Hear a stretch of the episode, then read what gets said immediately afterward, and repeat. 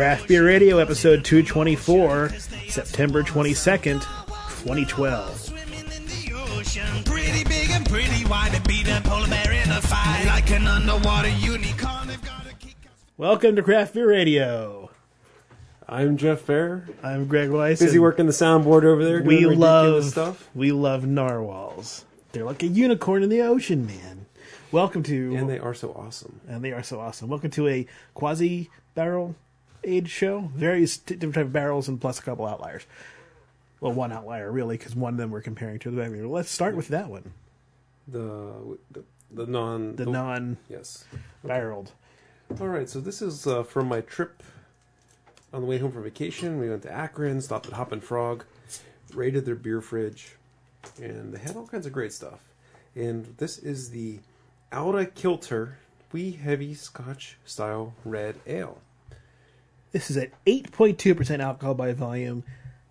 All your beer geek numbers are here. 23 IBUs, 86 is the original gravity, 20.7 degrees Plato.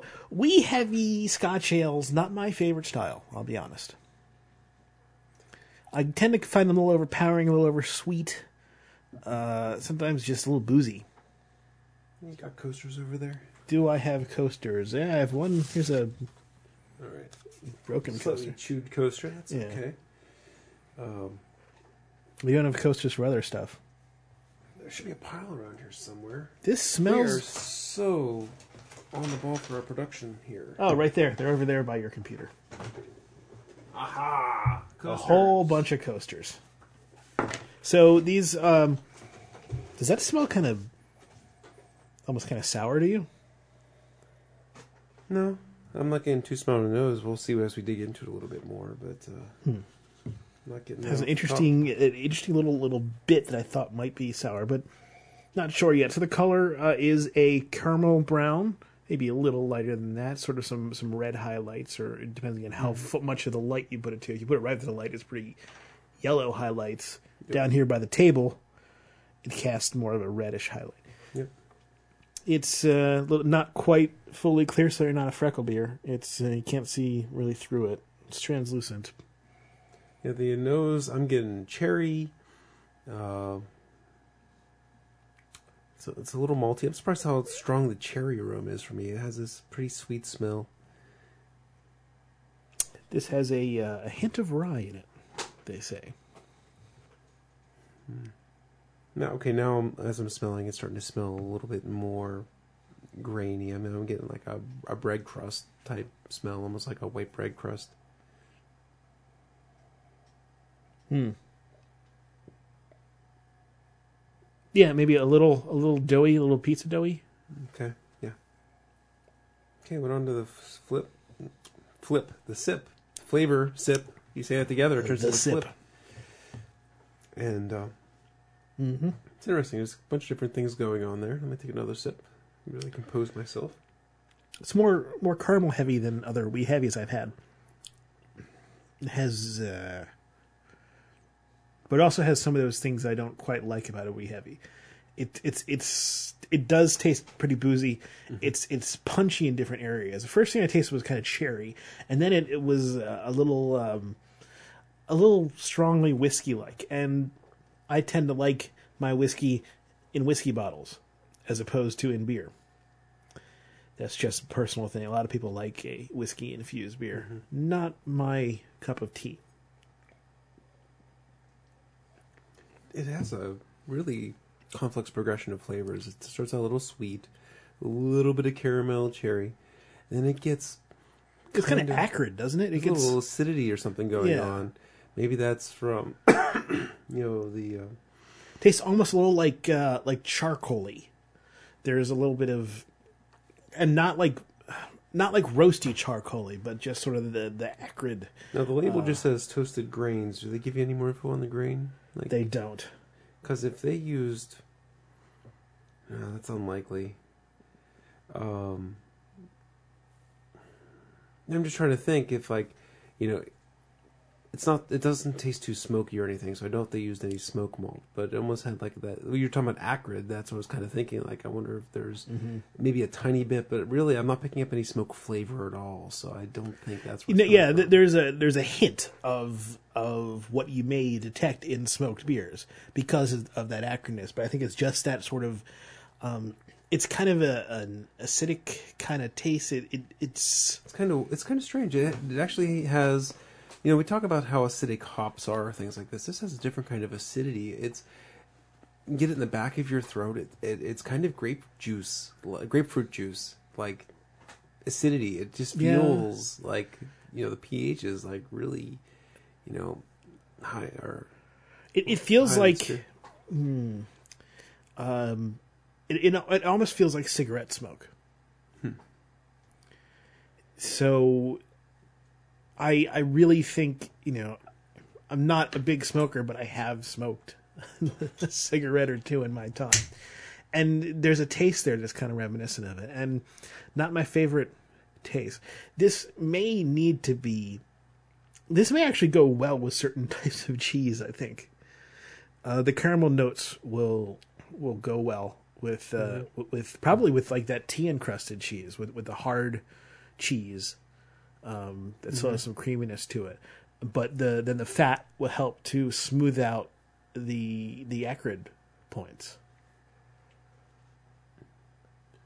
Okay, I warmed it up a lot. I really wrapped my hand around the glass, and I'm getting a little bit more vanilla out of it now. Does it still have? It's still kind of boozy, you know. It does have. It's almost a weird. Like, I'm not sure I'd go whiskey. I'd almost go like it has a. Oh, that's what immediately comes to mind because there's a similar flavor in the back of your mouth when you drink whiskey. I'm like trying to figure it out because it really doesn't taste.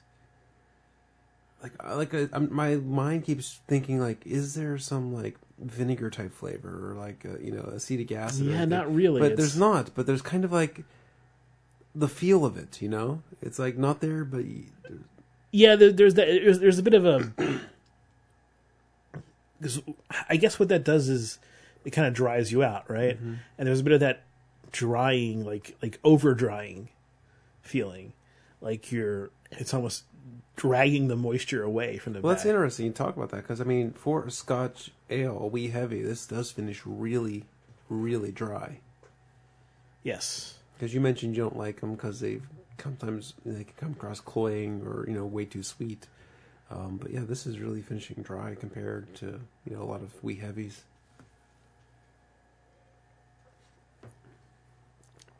Yeah, it's not exactly a sugar pop, but it does have a strong hint of cherries in the beginning. It's a slightly different take on a wee heavy. It's a strong beer, and you feel it. Mm-hmm. So I should say we totally screwed the pooch last week when we were doing those beers that John sent us because we forgot to mention. Well, we didn't. I didn't know because he stuck this card in the box, and Heather had opened the box, and the card kind of had fell out on the floor. John does a podcast called The Beerists. He lives in Austin, and that is thebeerists.com, the B-E-E-R, so it's THEBERISTS. THE for the. Thebeerists.com, yes. And so go ahead and check him out. I haven't heard his podcast yet. I did tune into one of his Google Hangout thingies he was doing a while ago, so... there you go. Thanks, John. Thank you, John. We're going to be drinking two more of your beers tonight. Beerist podcast. Yeah, I'm sorry for not mentioning it all last week. I didn't know. The car got lost. Just taped them to the bottles. We do sometimes do these shows with a bit of a lack of preparation, and we hope you give us some leeway on that. We think 224 shows we've earned a little bit. That's not at all reminiscent. I don't want to get reminiscent again. It seems like we just. I'm just putting out a number. I know. All right, so that is the non-oak age. Let's see if whiskey age, right? Whiskey barrel. Yeah, this is whiskey barrel. So you thought there was too much whiskey already. Here we go. Let's see if that changes my perception any. Like I said, not a huge fan of whiskey barrel aged beers. This is one of the few Hoppin' Frog beers that doesn't have a cutesy froggy type name to it. You know, they're very shticky with their beer names. Hop into Heaven. Boris must stand for something. That's not really a frog one either. Boris stands for the Bodaciously Outrageous Russian Imperial Stout. Okay, so Frog's Hollow is their double pumpkin. There's not a lot of frog thing. Frosted Frog is their Christmas ale. Wild Frog wheat ale. But I mean, they have like Turbo Shandy, which is their summer shandy. Hop Dam is just the name of their triple IPA. Okay, maybe it was just an impression. Silk Porter is porter. Maybe it has actual silk in it. I doubt it, though. Probably just a mouthfeel thing. Probably. So this one actually pours darker. It picked up some color from the barrel. It's more of a brown. Not unexpected. Those are charred barrels, after all. Mm-hmm. I like the smell more. There's much more vanillin aroma coming off of it, more vanilla, more caramel. Yeah, it doesn't have a hot smell, so it doesn't really smell straight like whiskey, but it definitely picked up some of that oakiness from the barrel, the vanilla, a little bit of, you know, cinnamon bread or something like that. A little raisin, maybe. So when I, your homebrew, middle of the week, I chopped up a bunch. What did I say? 3.5 ounces of baker's chocolate. Yes. And then I also put in 1 vanilla bean. So did you scrape it or did you just dump it in? The ones we picked up were really dry, so I kind of just dumped it in. I wasn't sure it'd be, you know, I think it would actually crack. You know, so we should have like cut it at least. I kind of cracked. I bent it and broke it. I didn't like kind of split it and scrape it, because when you see those done, you know, it's typically a lot more moist bean. I did take a little bit. I had a little bit of that vodka left. I threw a couple of the bean ends into the vodka, so now I got a vanilla infused vodka too. Oh, interesting. But I figure, you know, maybe we'll do that a little bit later. We'll get the thief and take some and see what. I don't think it's had enough time to really infuse.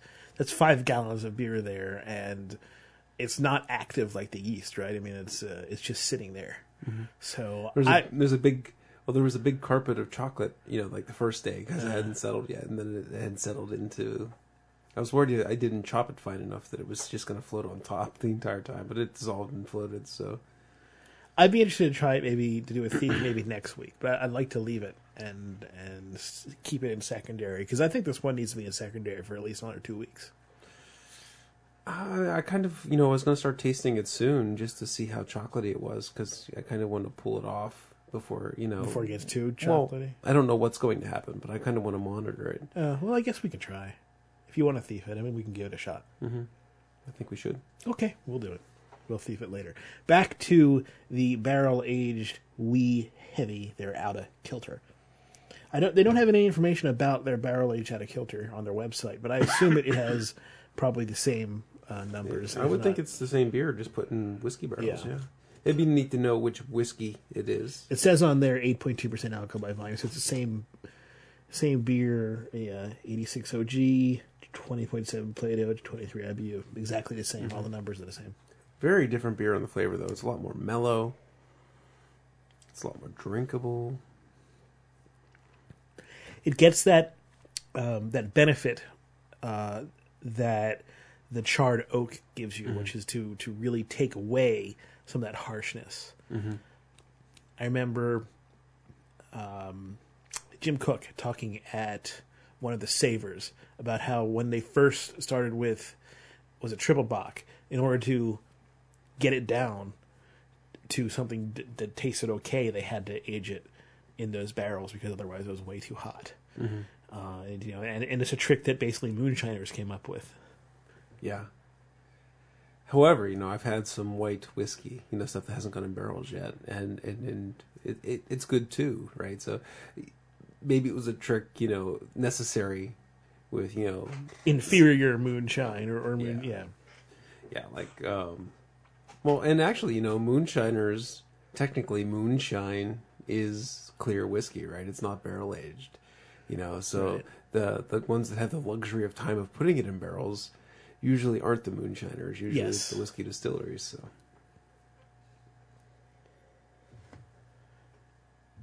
But let's say when they were trying to figure out, you know, before whiskey was invented, mm-hmm. they obviously had some sort of clear product, and they had to figure out how to mellow it because they probably was it mellow or was it a storage thing? Maybe it was just a necessary by But you can age it in non-charred barrels, and you can then age it in charred barrels. And they found out that charring helped. Well, right. But imagine the thing where you make your whiskey and you don't have glass jars. Right. Or enough glass jars type thing. So they put it in barrels. And they found that if they stored it in oak barrels, maybe it was a necessity thing, right? Maybe it wasn't a step to improve. But is the charring what helps it, or is it the oak? I think obviously charred oak makes a better result than uncharred oak. I think it's a filtering effect, right? It's the same as those carbon filters in your Brita filter. It's the fact that there's so many nucleation sites and it's such a porous material that it absorbs a lot of the stuff that actually causes the bad flavors. So I think the charring has a major effect on that. Yeah, it could. I was thinking, more because activated charcoal in those, right? It's the same deal. Yeah, I guess you're right. I'm trying to think. I don't think the inside of a barrel is, charred to the point of charcoal. But I'm not sure. It's on that way, right? It's in that direction. I would not be surprised if that plays a role. We are just really guessing here. Yeah. So let's wait till we get a master distiller on the show, and then we'll talk about it. Master distiller who's also an excellent chemist. Because I think, you can be both, and you can be either. So, you mentioned you're not a big fan. You think the whiskey typically overdoes the beer, but it sounds like you're liking this one. Sounds like this one, it actually made... This one made a beer that I didn't like into a beer that I can really dig. Mm-hmm. This does not. It's not an overpowering whiskey flavor. In fact, it tuned down the whiskey flavor. Yeah, enough. Sometimes you have a beer that tastes like there was a lot of whiskey left in the barrel. Yeah, and there's other times it tastes like they emptied the brewer kept the whiskey for himself. Right, he drained the barrel before he put the beer in, and this tastes like the latter. It tastes like there's not bourbon. Yeah. Mixed in with this, it tastes like the barrel was was emptied out before they put the beer in. No, I'm not saying that makes a big difference. I'm not saying that like it used to be. I was, a prime example, and I know I've said this on the show, and I don't think it's so much true anymore, but the Weyerbacher beers, when they first started doing the barrel stuff, had such a whiskey flavor compared to other whiskey beers. Like, oh, they're getting a boost from because when you get a barrel from a distillery, there could be almost a liter of whiskey in the barrel. How much does that add to, yeah, 30 gallons or whatever, but... It depends on how much whiskey is left over, and that could be different per barrel. Well, but like 1 liter to 30 gallons, that's still a significant volume. Yeah. So back to the beer, what's interesting is that it's I'm really starting to taste some of the interesting flavors that are in the wee heavy now that were kind of masked by some of the acrid stuff and some of the flavors I didn't like. Mm-hmm. And that's a combination of two things. One is just, it's that whatever the filtering is that I think that I'm pretty sure happens inside the oak barrel that makes it less hot. And the second thing is that angel share effect, right? When you put it in... glass fermenters, nothing evaporates. When you put it in the oak, a little bit of it evaporates and seeds out. So it actually sort of concentrates the beer somewhat. Yeah, it all depends on how long it's aged. Since we don't have any information on how they age it, it could be as short as a few weeks just to kind of condition it in there. And it could be months. It could be a long time. It's hard to say. I don't have any specific information about this beer. I would wager that this is kind of a shorter aged maturation on here, and they might use a barrel broker and use fresh barrels regularly. So Angel Share is not going to be a big deal like, you know, a beer that you might be aging for that 8, 10, 12 months. had a big whiskey flavor on it, but it wasn't a hot whiskey. It was actually something that I really enjoyed. It kind of was a almost like if you add like a little bit of whiskey flavor to like a cookie or something, and you get a little bit of that. Nice. Okay. So, you know, you have a little bit of that flavor going on, but you don't have the, you know, the hot alcohol and the other stuff that goes with it. Get some of those bourbon marshmallows down from the Pittsburgh Marshmallow Factory. Right, yeah. That sort of idea. Or maybe, you know, a bourbon candy or something like that. Which direction do you want to go next? Oh, so many directions. So many directions. I say we probably shouldn't go sour yet. Let's go to a transition with the Jester King. How about that? That's an Imperial Stout. You sure you want to go big and dark before we go to something lighter like this Firefly? I think so. Honestly, yes. These two are lighter. This is a pale ale brewed in the Grand Cru tradition. So golden effervescence, gentle hop aroma, coriander, grains of paradise. I don't think we do a stout before this. I don't know. I know flight's important, but I kind of want to go dark and then to light and see what that does. They talk about how delicate this beer is. I don't think we want to go Imperial Stout. We've already got big whiskey flavors. Right, so why? I still have a palate. All right. We'll do what you want to do. I'm vetoing you on this one. We're doing the Firefly.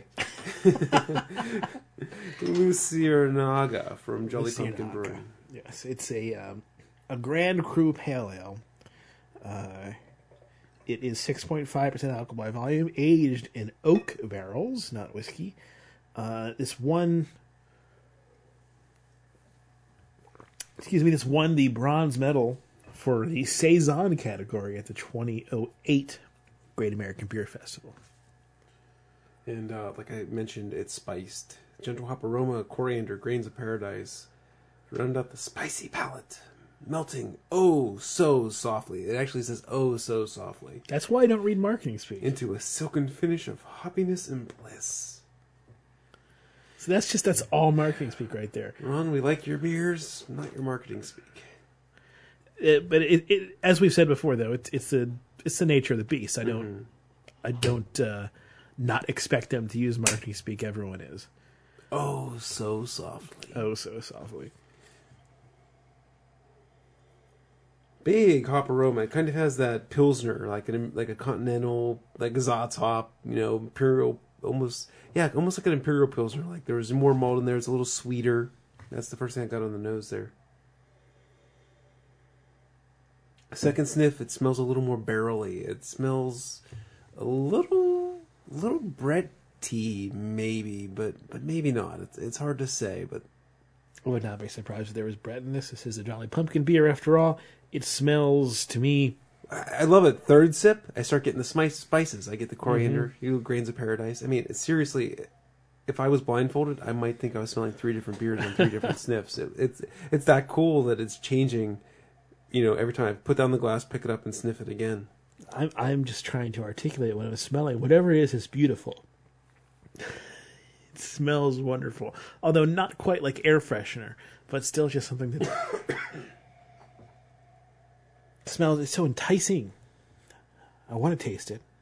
Fourth sniff, I'm back to the bready / coriander mix there. That Imperial Pilsner smell I had on the first sniff is kind of gone. I'm not getting that anymore.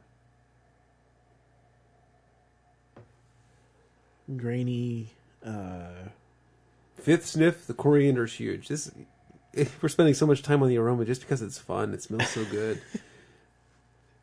Jeff's the star of the show for describing aroma. I can't put it into words right now. Let me see if the flavor will have more coming out of me.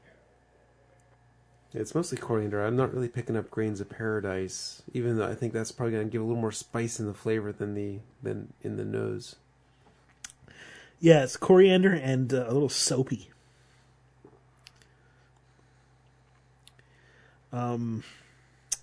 Not sure what to think of that one. Never been a huge fan of coriander bombs. This is kind of why. It tastes sort of like the first time I had that Southampton double white. It's just... I don't get why people say cilantro tastes soapy, but I can see why the seed, when you combine it, can taste soapy, because I'm getting that. There's something that just has an off flavor to me. I taste what you're tasting. It's a little bit of the continental hoppiness flavor in there. Coriander.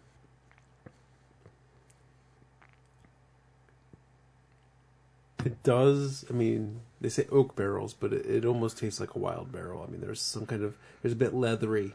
You know, maybe that's where the soapy's coming from. There's a leathery Brettanomyces type character there. There is. And, you know, breaded hop beers are not something that I'm a huge fan of, even though this is the first time I've had a bretted hop beer with coriander or grains of paradise. It was also such a big change from the whiskey that, you know, I probably have to say you were right. We probably should have done this before the Imperial Stout. Let me give it some warming. I love most Jolly Pumpkin beers so much that I want to give them an extra chance. Mm-hmm. So while we're waiting for this to warm up, let's talk about your homebrew a little bit. So like we talked about the one we chopped. I mean, I use all your equipment, and you helped me do. Yeah, but you paid for it, so it's still yours. I'm sharing it. I'm not taking all the beers. I mean, yeah, chocolate vanilla in the one. The other one we were talking about doing coffee before, but we were debating how to do that because. If the way I would like to coffee it is I want to do like a cold brew. I wanted to grind the grains, put them in a hop bag, stick them in the fermenter, and dry coffee the fermenter. But that means the only way we can do that is if we do the whole 5 gallons. When we tasted the beers, when we moved them to secondary, it tasted like a pretty good porter. Right. So we're not... Like, do we want to control, or do we just want to go experimental on it? You know, I mean, what Jeff has done in the past with his brews, and what he continues to do, is just kind of do one-offs. Really, you know, you'll brew a triple here, you'll brew a porter here, you'll brew a stout here. You just try different things. I did the saison, the dark saison, like 4 times. You know, I was trying to fine-tune that. Yeah, so I'm trying to make a particular kind of a particular decadent porter here. Mm-hmm. And so I want to keep doing this until we get it right.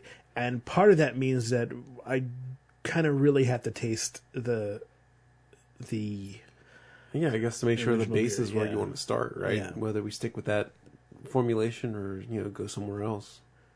So you know, I want to try. So we're going to take off during bottling. We're going to take off a little bit, maybe 1 or 2 gallons, and try to Chipotle with it, and probably do 3 gallons of the regular and do the 5 gallon of the chocolate and see what that gets us. Yes. We were talking about how we could do a coffee infusion at bottling time. Yeah.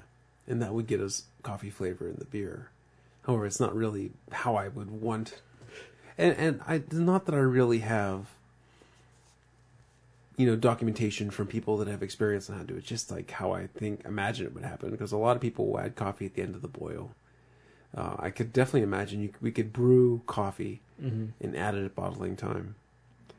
You know, I've had some cold brew coffees, you know, and the flavor in a cold beverage, it just works really well when you do it that way. It tastes better than hot coffee made cold, you know. So that's kind of the reasoning that I'm thinking about it. So you may be asking, wait a minute, if you wanted to try the original, then why'd you put chocolate in any of it? Well, because we have 10 gallons, and we have 2 fermenters, right. And why not? We had to do one, either chocolate or coffee, and I think we decided, I think we thought chocolate was probably going to be a... like you said, part of it is that a lot of people do chocolate right during boiling or right after. A lot of when I was reading up on chocolate on how much to add, most people were adding it like 5 minutes ago in the boil. Yeah. That probably mostly was just to help with dissolving it. You know, that's the main reason I started grating it with my box grater. It was going to take so long, so I figured I'd just throw it in the food processor and just whack it until they were really small chunks. You know, not as much surface area, and my goal was lots of surface area. You know, if I had unlimited time, I would have used the microplane grater, you know, and just have this paper thin stuff because you'd have tons of surface area. It would dissolve cold super quickly. So I had to trade up to the food processor, so the surface area was less, but there were still little pebbles of chocolate, you know, almost like the size of Nerds. You know, Nerds are smaller was where Nerds it was. Nerds candies, yeah. Not us. Yeah, it was where it was when I put it in the beer. And it looks like it is all got in there, got all mushy, and did its chocolatey goodness. So it looked almost like Cocoa Nibs, actually, you know, the way it was chopped up. Okay, back to the realm of the heating up or warming up has given a little bit less of a punch, or how it's used to it, but it's still not something that I'm really digging. I have to say, it still tastes a little soapy. It tastes over bready, and the hoppiness is not working for me. Yeah, it tastes. You know, to me, I think it's just mostly. I'm going to chalk it up to hoppiness and Brett, not a combination that works well for me. I'm thinking they do also do the ESBAM, right? They're ESB, and it reminds. I haven't had it in a while because it's not one I much care for, but it reminds me of being similar to this one. Sorry, Jolly Pumpkin. You still make my favorite beer ever. So, yeah, that. Oh, we didn't mention this Jolly Pumpkin was the last of the batch. I wonder if that has anything to do with it. That this is one of the last. This was the second last bottle off the bottling line. Yeah. Was there a little bit of concentration, you know, from the end of...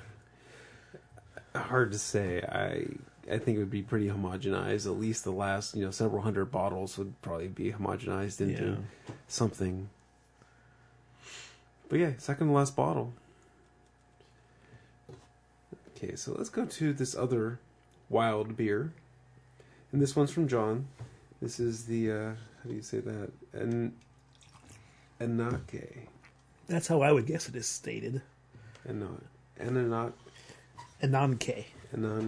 Yeah, there you go. Ale aged in wine barrels 2012 from Freetail Brewing Company, San Antonio, Texas. This is the backbone of their wild ale program, their base beer that they use for blending, fruit infusion. 5.8% alcohol by volume, 10 IBUs, named for the ancient Greek goddess of inevitability and personification of destiny, necessity, and fate. Ananke helps bring order to an otherwise chaotic universe. You and I would call that emergence. Or maybe chaos theory, right? I couldn't get the edge of the... This is one of John's beers, so it's thoughtfully sealed with electrical tape. And I couldn't even get my fingers to peel off the end, so I'm just cutting through the tape here. And let's see. There we go. That worked well. I cut it like cutting the top off a wine bottle. So this has Pilsen and acidulated malts, raw wheat, flaked rye, pearl hops... top fermenting yeast, wild yeast and bacteria, natural limestone filtered aquifers, Edwards aquifer water, and last time the special ingredient was Texas Pride. This time the special ingredient is love. Greg's saying last time we had a Freetail beer. Yeah, well, last show. Yeah. So, like I said, I don't know how Texas Pride is flavored. I don't know how love is flavored, but let's find out if it adds anything. It's certainly not free love. Good, you have to pay for it. Beer pours a bright, cloudy golden. Looks like a wit beer. Almost, yeah. I don't know. It's almost too golden to look like a wit beer. It kind of looks... it kind of looks like another yellow liquid. It's very cloudy. Yeah. You get some health problems if your other yellow liquid's that cloudy. Yeah, so, you know, maybe you Yeah. I think I said enough. Move on. It's funny because on their website, it's even clearer and not quite as starkly. I think that's just the color reproduction on your screen. I think you need to calibrate your screen a little bit. So you say. Yes. Doesn't have the head it has on the... So you mentioned this is like their, what did you say? It's the base of their flagship. So, you know, this is the one that they'll brew. Like, I'm thinking of New Belgium, where they brew Oscar and Felix, right? Right. And Oscar is the lighter one. Felix is a bit darker. So this is kind of like their equivalent to Oscar, which they bottle. I don't think New Belgium puts out Oscar by itself. I think you got to get the VIP tour to get a taste of it. Which we got. Shh. Stop bragging. We only got it because the guys at the brewery. Yes, we got it because so awesome. Of Patrick Rue and his awesome offer to us. Which we only got because Jeff was really fast on Twitter. Somebody else could have gotten that. Someone else could have. It smells nice. It smells kind of lemony. Yeah, it has a... It doesn't have a bready flavor. It doesn't have a really sour or tart or aroma. The aroma I'm talking about. There's a little something acidic going on, something a little funk going on. But it, there's a little bit of a wild character to it. I wouldn't say funky so much as wild. I would say a little bit of funk. There's a little note of something. Okay, now it's really funk. A little sulfury, something a little sulfury going on there. You know, it's that delicious. It's a well done sewer drain. It's a it's a wet leather. You know, it's that. See, wet leather would make a lot of people think Brett, and I'm thinking something a little more sulfury, a little more No, I'm thinking leather? More wet leather.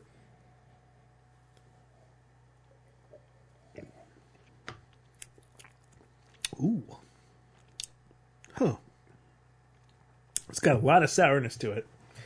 It's really tangy. Yeah, quite a hit there. Almost like a Jolly Rancher. Right? It's got some pretty like a lemon Jolly Rancher. Yeah, that's kind of how it hits you, isn't it? Pretty sour beets. I'm puckering up a bit. Wow, let's give this another taste here.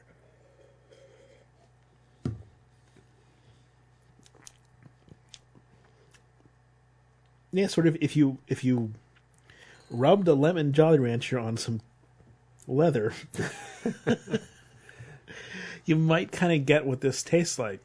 There's a sort of dirty quality to it, which is enjoyable. It's a relatively small beer. You said what, a 5.8? Oh, this is 6.8 on the label. Huh. I think what you read on the website was 5 something. Yes, 5.8. So it's not as small as I thought. I'm like, that packs a big mouthfeel and a lot of flavor for a small beer, but you can't really call a 7% beer a small beer anymore. So, yeah. So think, think a dirty lemon drop. It's kind of hard to describe. I mean, it's not like reminiscent of many or any sour beers I can think of. With the tang that it has. Mm-hmm. It's, you know what the sourness reminds me of? It reminds me of Cantillon Hooze. Pretty vinegary. Pretty, okay. Now that I'm taking some more sips, I'm getting a little of the chalky flavor, a little more, it's not just that lemon Jolly Rancher anymore. So now it does taste a little more lambic-y. And I think, who's, especially like Cantillon, is kind of, it makes sense. Definitely makes sense.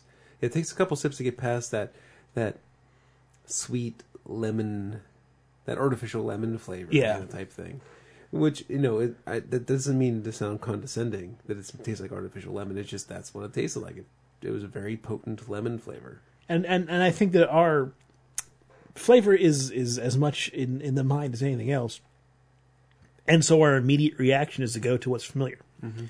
And so there were components of this that tasted like a familiar taste, which was that lemon sweet. And then the other stuff starts to come through and starts to, to color those perceptions more. Yeah, some of that little funk, it's getting a little more, it's coming through also. So it's, I guess I can go, I hesitate to say leather because it doesn't have that signature Brett flavor to me. I think there's something in there. I don't taste the rye at all. It tastes like it's like a lot of wheat. A typical lambic grain bill, some barley, some wheat. It tastes sandy. It tastes desert-y. There's this quality to it of vast open spaces. I just heard a report about visual thinkers versus you're a very visual thinker. Very. How it's you make more emotional decisions than people that are not visual thinkers. It could be the case. Yeah, I didn't have any place I was really going with that. It just, I don't really know how to respond to that because I maybe just like I heard this thing. I'm like, and it made me think of the time you described a beer as tasting like a pyramid. Well, it wasn't that it tasted like a pyramid. It was that the best way I could describe it was to envision a pyramid. Yes. But this tastes like an arid field. This tastes sort of like some of what you might breathe in if you were in a desert environment, right? It has that that air about it. That's what the funkiness is giving to me. So it's less leathery and more desert, more cactus, more something along those lines.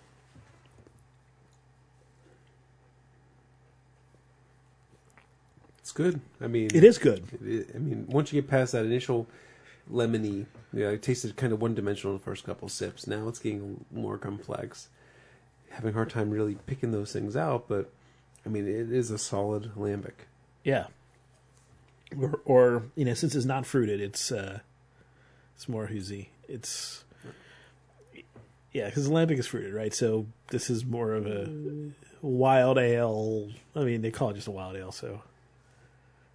Yeah, well, to call it a lambic, it's almost like champagne, right? It almost needs to be made in Belgium, in Seine Valley. So, calling it wild. Well, it depends on if you ask Jim Cook, he has a cranberry lambic that's not a lambic at all. But that's neither here nor there. All right, Jester King is our last beer of the night. This is their Black Metal Farmhouse Imperial Stout. It has a reasonable likeliness of Ozzy Osbourne on the label. It's called Black Metal.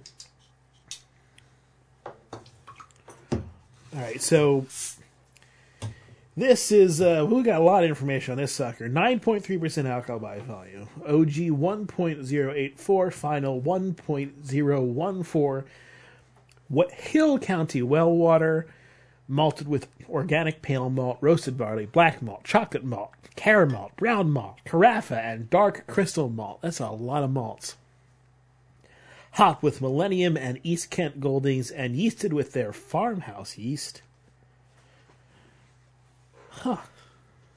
Bottle conditioned. I think pours with a lot of. That's one gas. Big head. Yes. There is more head here than beer. Look at my glass. In Jeff's case, a lot more head than beer. It is, but the beer itself is black. Black, black, black. There are no highlights. It is just black. It is.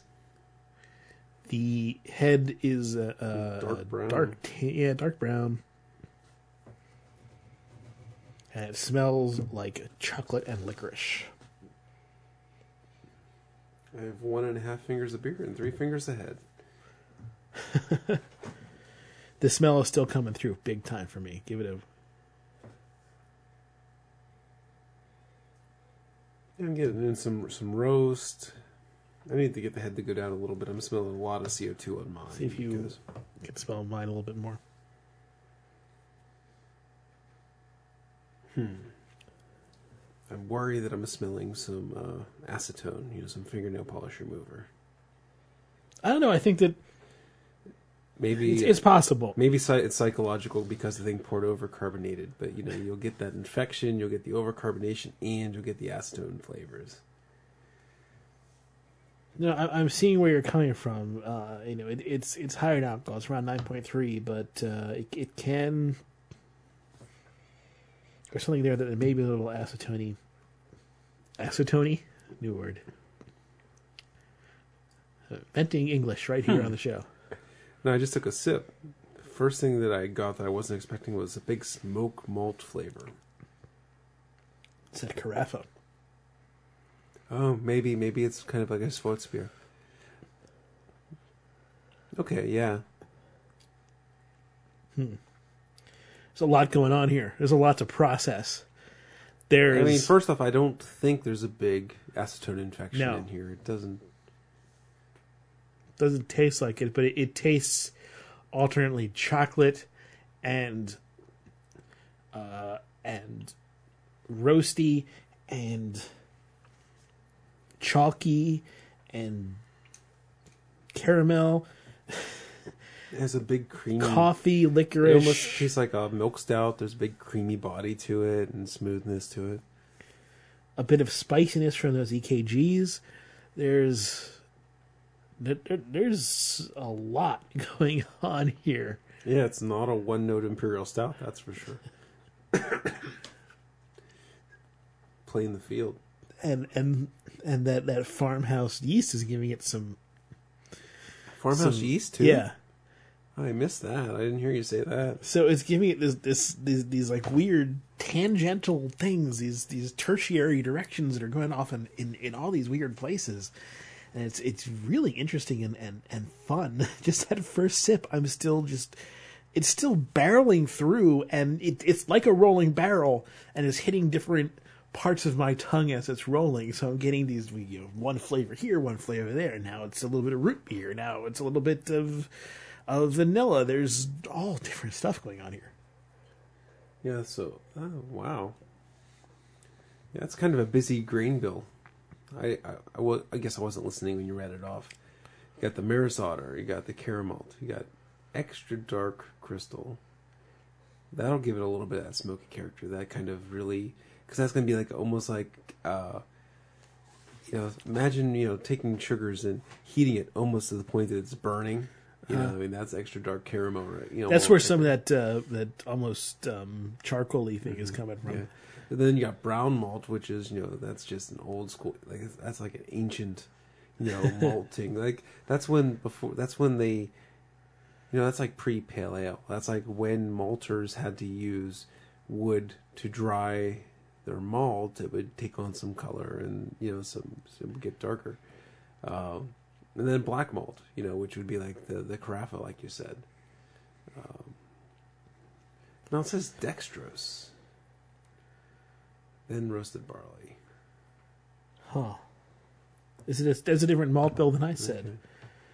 Magnum, East Kent Joltings, and then it says English dry. It says Millennium here. You say Magnum. It says Magnum on the. And it says English dry ale yeast for the. Are you looking at the Black Metal?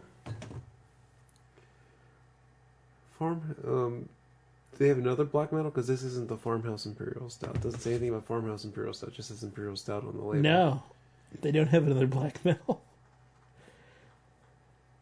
Well, this is not the one that is brewed farmhousey. Wow, that's Black Metal Imperial Stout, aka Iron Sword, aka Blackened Death, aka El Martillo del Muerte. Black Metal is a cruel and punishing brew fermented by the sheer force of its awesome will. It was brewed by its own will. So it doesn't have harmony, so those tertiary flavors are just coming from those. Yeah. A different malt bill than it says here, too. You mentioned some stuff in there that wasn't on here, so this is wrong.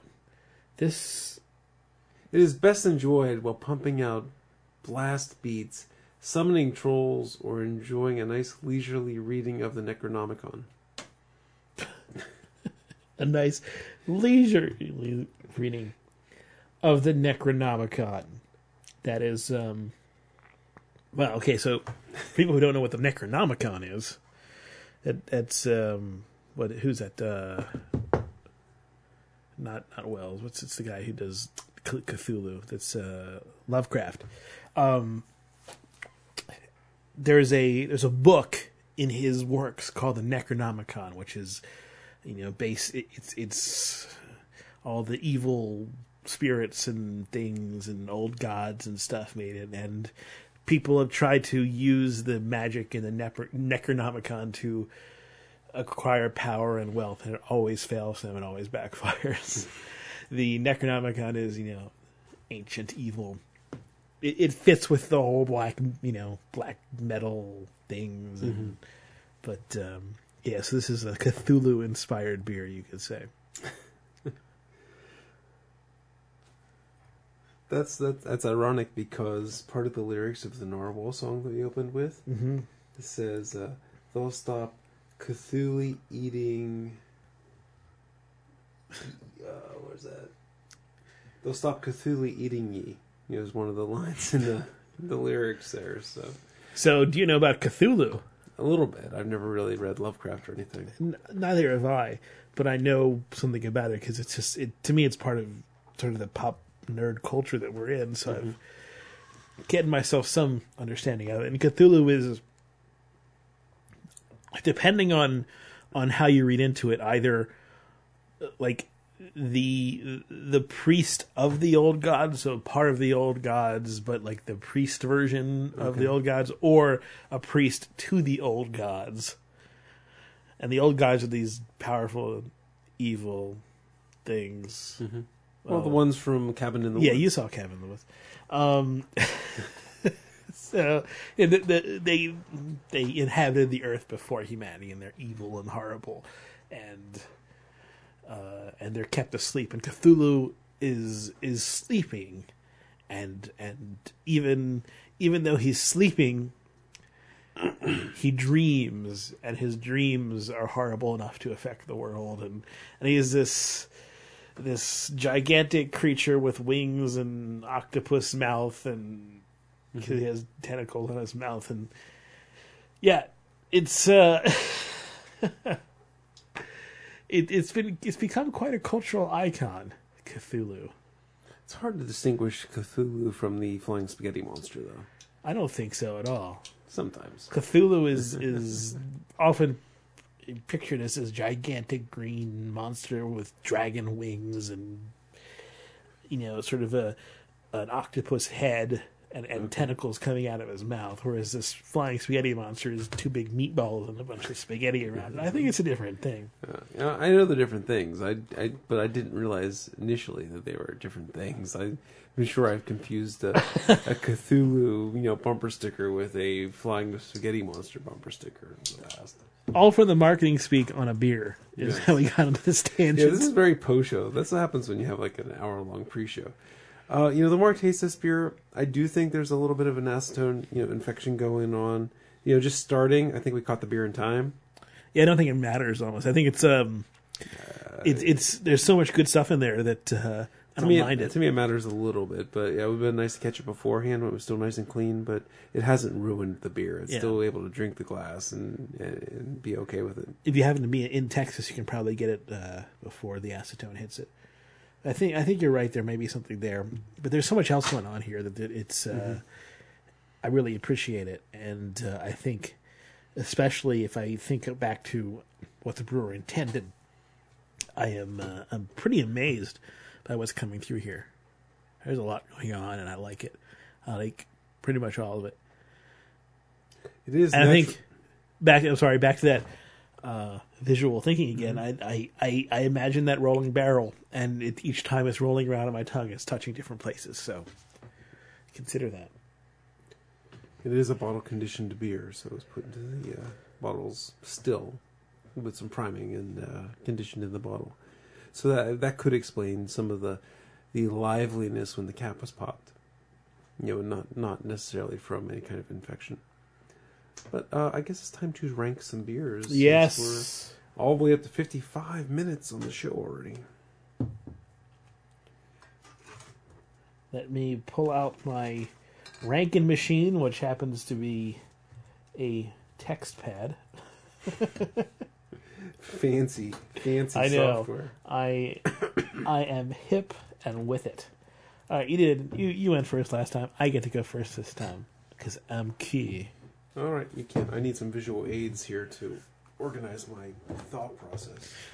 Despite what Jeff and I think may be an acetone infection, or it may be just something that's coming off a little bit like it.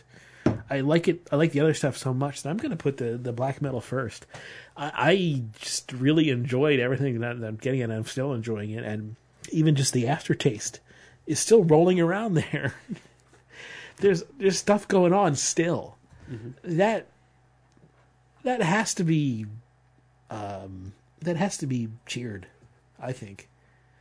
So I'm going to give this Black Metal number one. Number two, pretty easy choice for me, the Ananke. It's kind of like a Who's. It's kind of lambic-y. It's got a little. Once you get past that lemon drop Jolly Rancher thing, you're on to a pretty damn good beer, and I would definitely recommend that. So good job on you, Texas.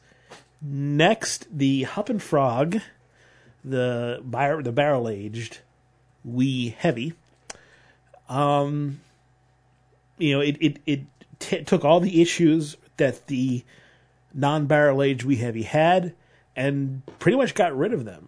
And presented us with a nice, clear, not super interesting, but good beer.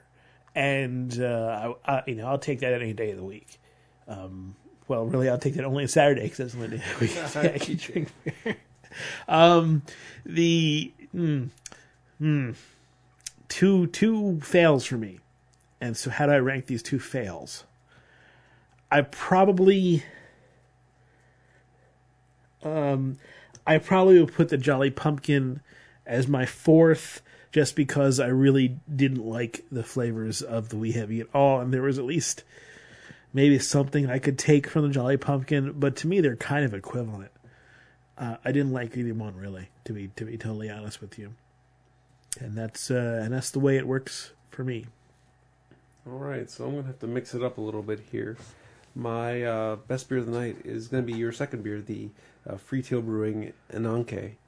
It really came into its own after a couple sips. It's not the best lambic or lambic style beer that I've ever had, but certainly after getting past a little bit of that sweet lemon Jolly Rancher thing, it really dialed in, and the rest of the glass was wonderful.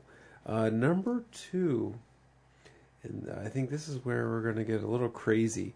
I'm going to put, let me double check this. I'm going to change. All right. Let me think here. Think about it. I'm going to put the regular. No. Number two is the barrel aged. Barrel Killer. Barrel Kilter. Yes, Outta Kilter, barrel aged. Number two. Number three, I'm going to put the regular Outta Kilter. The reason for that was I can't put Black Metal up on top because it was developing that acetone infection. While it wasn't ruined, I just can't rank it, above beers that were